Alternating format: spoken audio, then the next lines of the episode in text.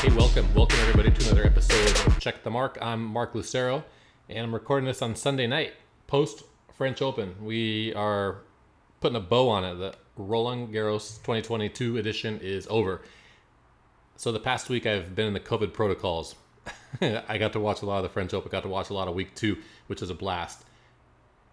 Uh, Let me give you a little preview. We got Peter Smith a little later on, but Peter actually had COVID this week also, so we were just two peas in a pod, a few miles away from each other, watching week two, watching Coco Gauff make her move in the second week, watching Jessica Pegula make her run, getting into that top 10 in the world, breaking that milestone for the first time, which is super cool to Jess and David Witt and their whole team. Um, watching the men's tournament break down and progress, seen some of the upsets, seeing some of the young players start to make their moves, seeing Carlos Alcaraz come up just a little short. Again, remember development and not a straight line.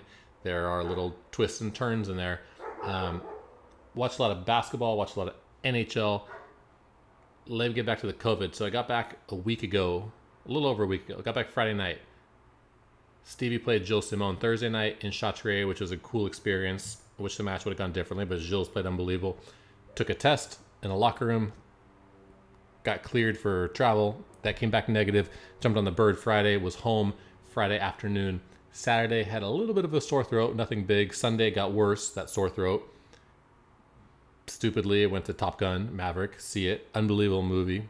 It's freaking awesome. As good as the first one. I easily say that as good as the first one. I want to see it again. Anyway, I just thought it was a little sore throat. You know, after going continent to continent, sometimes you're haggard, you don't sleep great, didn't sleep great the night before, up late packing, blah, blah, blah. Anyway, Monday morning, woke up, felt horrendous, knew something was wrong, boom, tested positive. So, like I said, entered the protocols for the rest of the week. Monday, I could barely stay awake. The rest of the week, watched a fair amount of tennis mixed in with some naps. So, interesting thing is having the Whoop, having a little wearable technology. Some people like to use an Oura Ring. Some people use an Apple Watch. Some people use I don't know, Fitbit, maybe still. I'm not sure. I use the Whoop.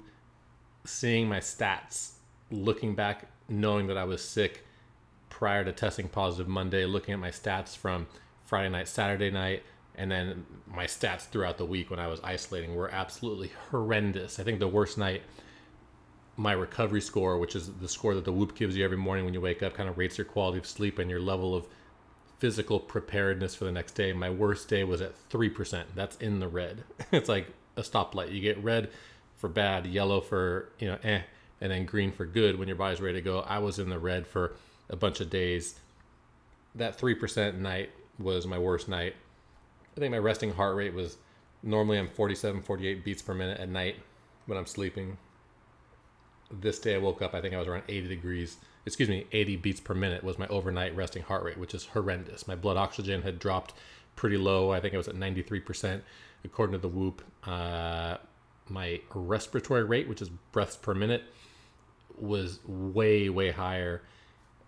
All signs pointing to my body trying to fight something off, trying to fight off an invader. And again, the stats on the Whoop aren't perfect. I don't think any wearable is, is perfect and as reliable as a medical device might give you, but they provide a really good baseline. And so for this, I was measuring against my normal baseline, my normal night's sleep that I've built up, that you know, that the device has built up studying over time. So I had something to compare it to.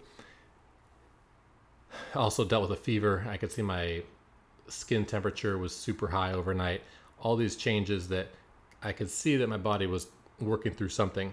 As the week progressed, my sleep quality finally started getting better. I started getting more deep sleep. You could see your sleep stages and how long you're in each stage. Started getting more deep sleep, less light sleep.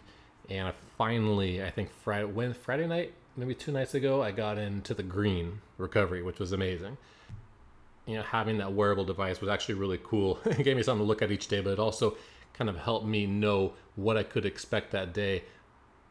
Last night, again, my sleep was really good. I think it was the first night when all my all my parameters, I think the five categories that it measures overnight, were all right at my normal stats. And lo and behold, on day number eight, since having had symptoms, I finally popped a negative test tonight and was able to exit protocols. Took the dog for a walk, wore the mask outside just to be safe. But usually, when you get the rapid antigen test at this point in your infection, you know that you are no longer contagious. So that was a big, big, big boom for myself going into this coming week. All that being said, let's get to Peter Smith. All right, well, joining me now on Check the Mark, Peter Smith, former head coach, geez, almost every big school. Head, head coach, Fresno State, head coach, Pepperdine, head coach, University of Southern California, six national titles, countless All Americans and individual accolades, and more father son national championships than I can even imagine. Peter Smith, welcome. Hey, Mark, great to have me. it is great to have you. it's great. It's just great to have human interaction. It's been a week, so oh, I've watched Peter, enough TV.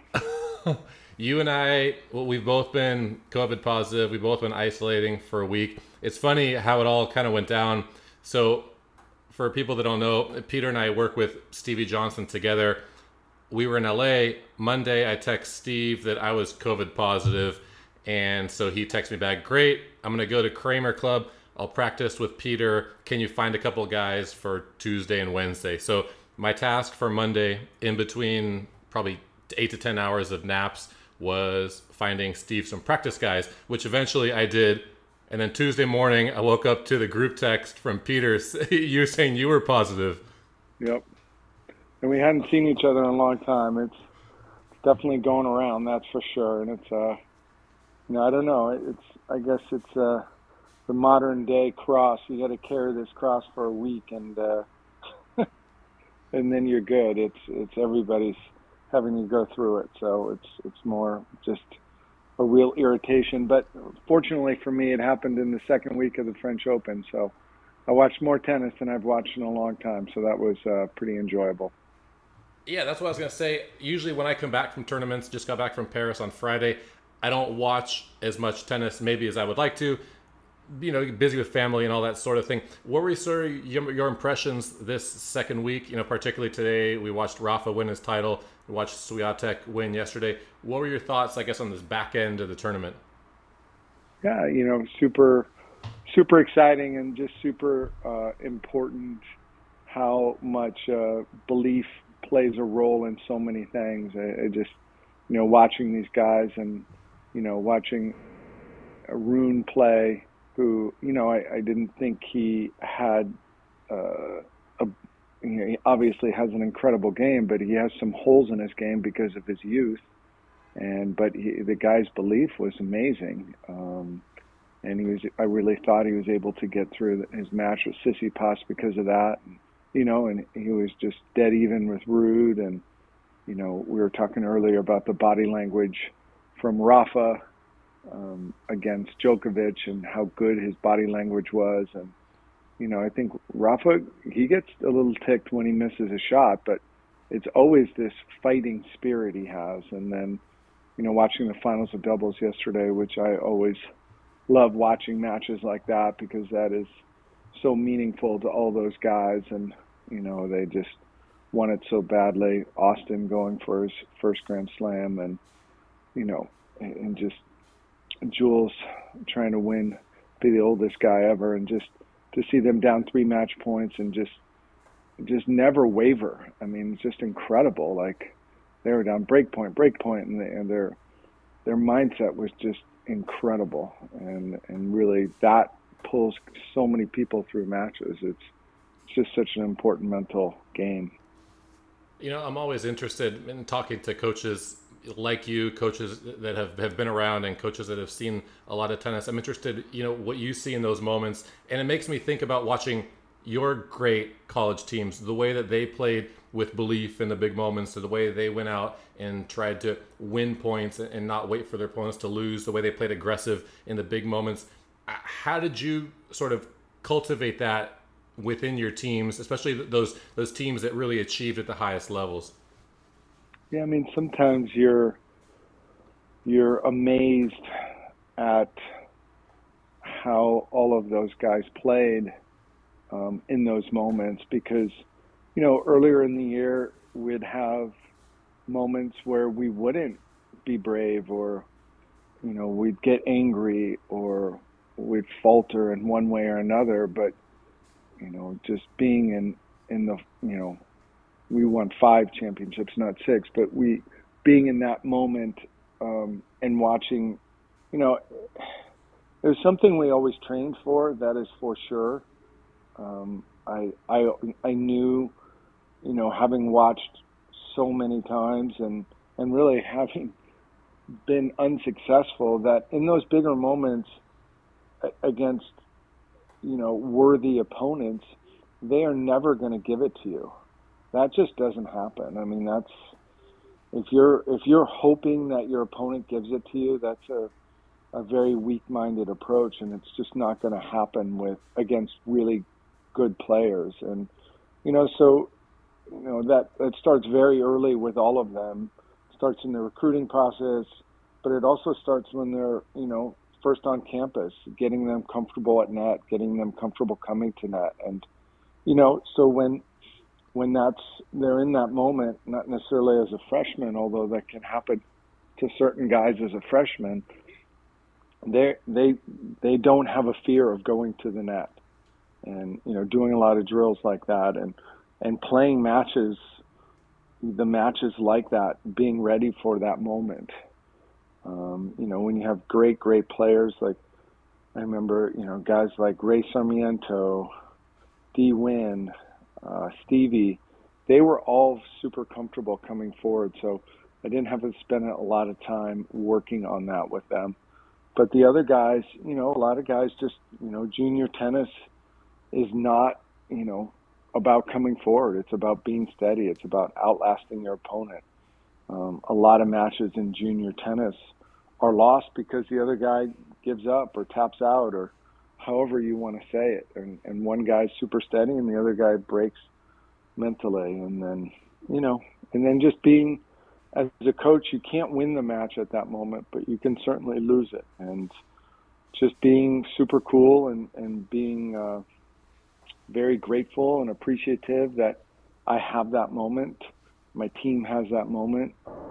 Our coaches have that moment, and and I, I just know when I'm when I'm in those moments, remembering those moments, that I was always the most appreciative person in the stadium. I, I just I knew what it meant, and I, I was just happy to happy to be there. So you found yourself able to enjoy it. Yo, I, I loved it. I, you know, I, you were, I, you can see it in those matches. Um, yeah, it's it's tough at times, but you know, I knew that I was living my dream and my team's dream that you know we had set forth nine months earlier to to get to this point and and just to just like I you know told my teams to you know to be their best to enjoy that moment to smile at that moment I you know I did also. And and that just doesn't happen. You know I would really really work on it from you know weeks ahead of time. But even that day, I would I would exercise till I was blue in the face. I mean, I can remember running sometimes as many as 10 miles that day, just trying to get everything out of my system. I can remember going on a six mile run, doing warm up, and then just having the feelings come, and then going on like another two or three mile run, and just, you know, just the only thing I worried about that day was was just putting myself in that right frame of mind. Um, and and and again, that's not going to win the match, but I certainly just didn't want to lose it for the team. You know, being around pro tennis the, the way that I guess I have over the last ten plus years, it, you hear a lot of people sort of maybe deride college tennis in some ways. From your seat, in college tennis and then seeing some you know pro tennis really up close over the last few years. Looking the other way what do you think pro tennis pro coaches or, or the tour in general i guess where do you think like, pro tennis falls short or could do better like college tennis does or college coaches or college programs?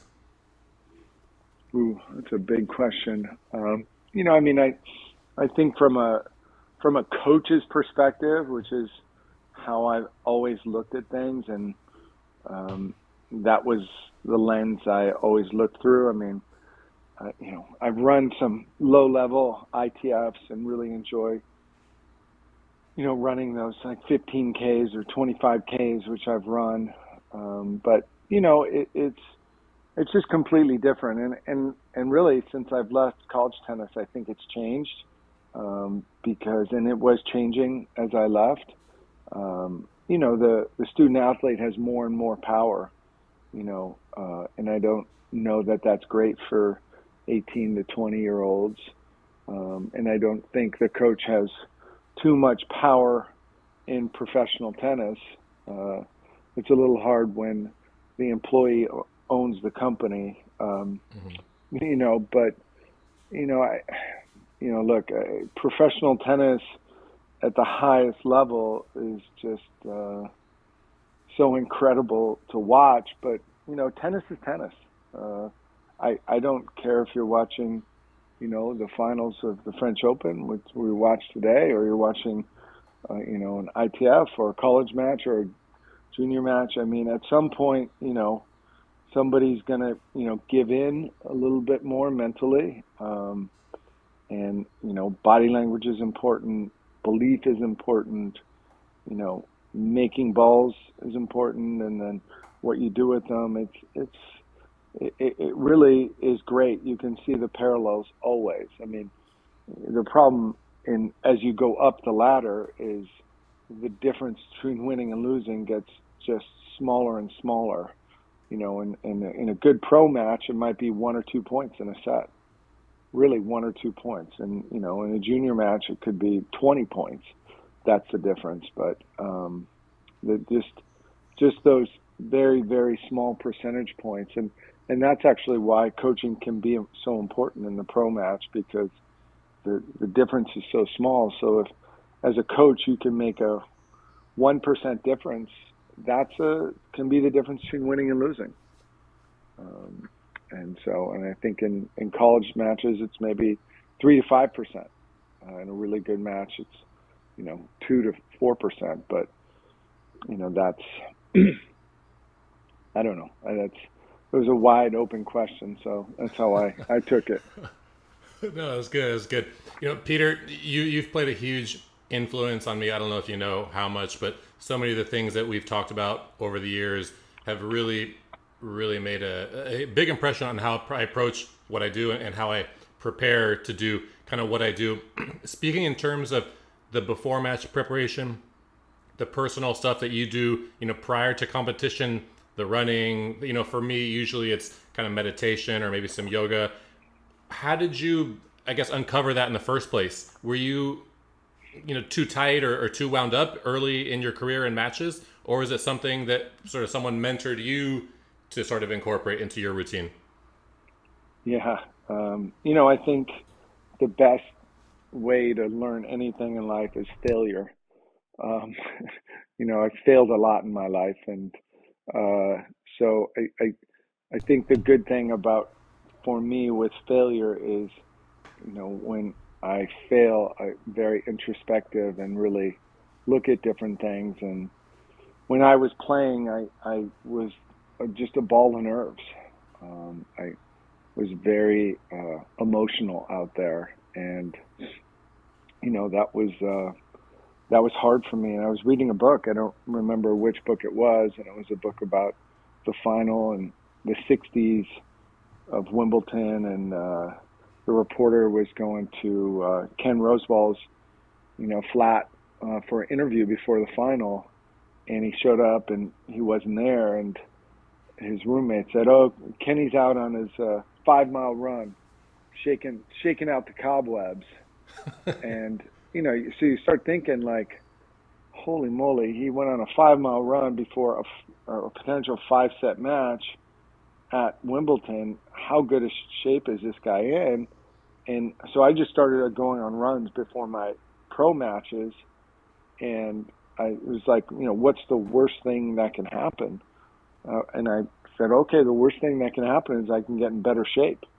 And you know, I, I started my matches way more fresher um, mentally and sharper, and and I got in better shape. Uh, you know, two miles was enough for me to shake out the cobwebs, and and it, it just made a huge difference in how I competed, and and I really I took that past then. I mean, there's not every match that you're totally, you know, tense or nervous, but in the bigger matches, you know, that's that's important. And and then you know, my first few years coaching, I I was like, God, I got to lose this tenseness. I got to, you know, super tense, you know, for for a long time. And then I was like, oh, you idiot! Like, like approach it like you know you're playing. And you know, I I, I tried to do that a lot when I coached. Is I tried to approach it as like I was the guy's doubles partner instead of their coach. And you know, because when you're playing doubles with someone, you have a, a certain rapport with them that is just a lot of fun. I mean half the time you don't even talk about tennis. And so I, I tried to, you know, always approach things as a as a as a player, and, and that made a huge difference. And you know, there were wild, even my Pepperdine teams, the whole team would like go on a two mile run with me before the match, and I, I do remember that. Um, you know, having the whole team go with me and and making suggestions, and so it just, you know, just morphed from one thing to another, and you you just you know hopefully you learn from your mistakes, and I had enough of them to learn, and I was smart enough to learn from them. Well, one of the other things along those lines, you know, that you had mentioned to me that I think took some pressure off me as a coach was that the guys or girls, if it's a big match, they're ready to play. They're ready to go. You don't need to do this, you know, this pump up speech or find the right words they're going to be ready to play, right? Oh, 100%. I mean, Jim Sweeney was a football coach at um, Fresno State, and wherever school, whatever school I went to, like when I was at Long Beach State, George Allen was the coach. I tried to spend as much time with George Allen. Um, you know, Seth Greenberg, who's now on uh, ESPN, he was the basketball coach. He was actually the assistant. So I tried to spend a lot of time around those guys and and in those other sports because you know tennis can be you know, it can just be two tennis. and those other sports can be, you know, let's you know, bang some heads in the locker and things like that. It's, but I remember Jim Sweeney telling me like, no, um, no speech before a match has uh, before a game has ever won a game. You give him a speech, and he was a great motivational speaker. You give him a speech, and they forgot forgotten by the time they got to get to the field. You know, worry about preparation. You know, worry about, you know, I always thought my body language, how I acted, if I was nervous during warm up, if I was, you know, acting a certain way eh, during the match, that to me was way, way more important than anything I said to them because, eh, you know, everybody's got these, you know, it's nice, you know, in a movie that someone says a nice speech, but it, it, it it's not reality. All right. Last question.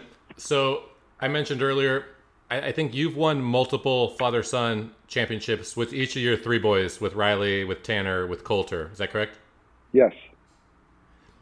So beyond the trophies for a new dad like myself, how do you build it's the relationships with each of those boys that I'm most envious of. How do you build those? You know, how does tennis stay as this bond that you guys all share and that there's no sort of bad feelings over tennis, which I, I, think is very possible for people that work in the business. How do you build such great relationships with those three boys over 20 something years in the game? Yeah, I mean, I, I think um, my experience plays a, plays a huge role in this. Uh, I was uh, dissatisfied with my relationship with my father and, and specifically my relationship with my father and tennis. And I'd seen over the years kids that I coached uh, not having the best relationship with their parents um, because of tennis. And, you know, I, I just, I, I, I gave each of them a talking to in the hospital and, and, and really just said, look, I'm going to be, I'm going to be the best. Like, this is it. Like, you know, when Tanner was born, uh, it was like something. There was a light in me, and I think most fathers probably go through this. I was. It was a real aha moment. Like, this is why I'm here on Earth. Like, you know, you're always wondering, mm-hmm. like, what? And and when he was born, I was like, oh, this is why I'm here. I'm here to be Tanner's father. I'm here to be Riley's father, Colter's father. And, you know, so I was a tennis coach and I, I played every sport growing up and I wanted them to have that experience. And I, uh, but I couldn't, I didn't have the time to be the baseball coach, the basketball coach. I tried. I was their baseball coach. I was their basketball coach. I was always the assistant, but mostly I could be their tennis coach. It was just uh, convenient, and I really wanted them to have a great relationship with me, and I also wanted them to have a great relationship with tennis because I knew if they had a good relationship with tennis, then the chances would have a good relationship. You know, so it was, so I was always finding ways to make tennis exciting, make tennis fun, and and and just be always pretty excited about it, and and it was really genuine. I, I mean, I, you know, we, I, I'm, I have a great relationship with each one of my boys, and and it's different with each one of them, but we have great memories uh, because of tennis, and you know, I get I get sad now that I can't watch the two older ones play as much, um, but and I, and I treasure watching Colter play, but you know, just playing you know, I, I talk to so many fathers and are like, oh, I'm not good enough to win the father son. I'm like, that's not it. Like, mm. I would still play all those if we had lost first round, or, you know, obviously winning's more fun than losing. But, but you know, when you play with your your kid, it's it's just that experience, and and some of our losses are just as funny and exciting and memorable as our wins. I mean, you know, I can, you know, us getting mad at each other, Riley and I, like me screaming at Riley, shake his hand, shake his hand, the match is over, you lost the match.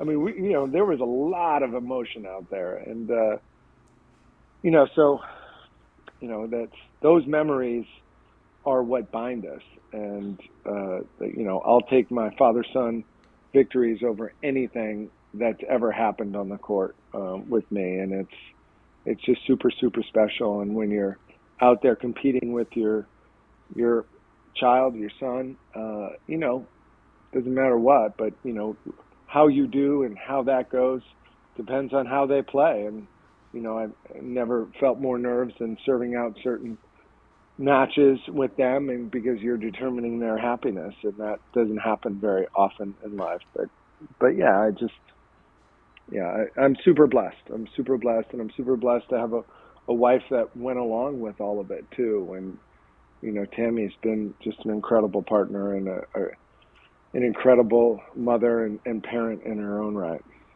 Yeah, big big shout out to Tammy and congratulations to you and Tammy on 32, the anniversary this week.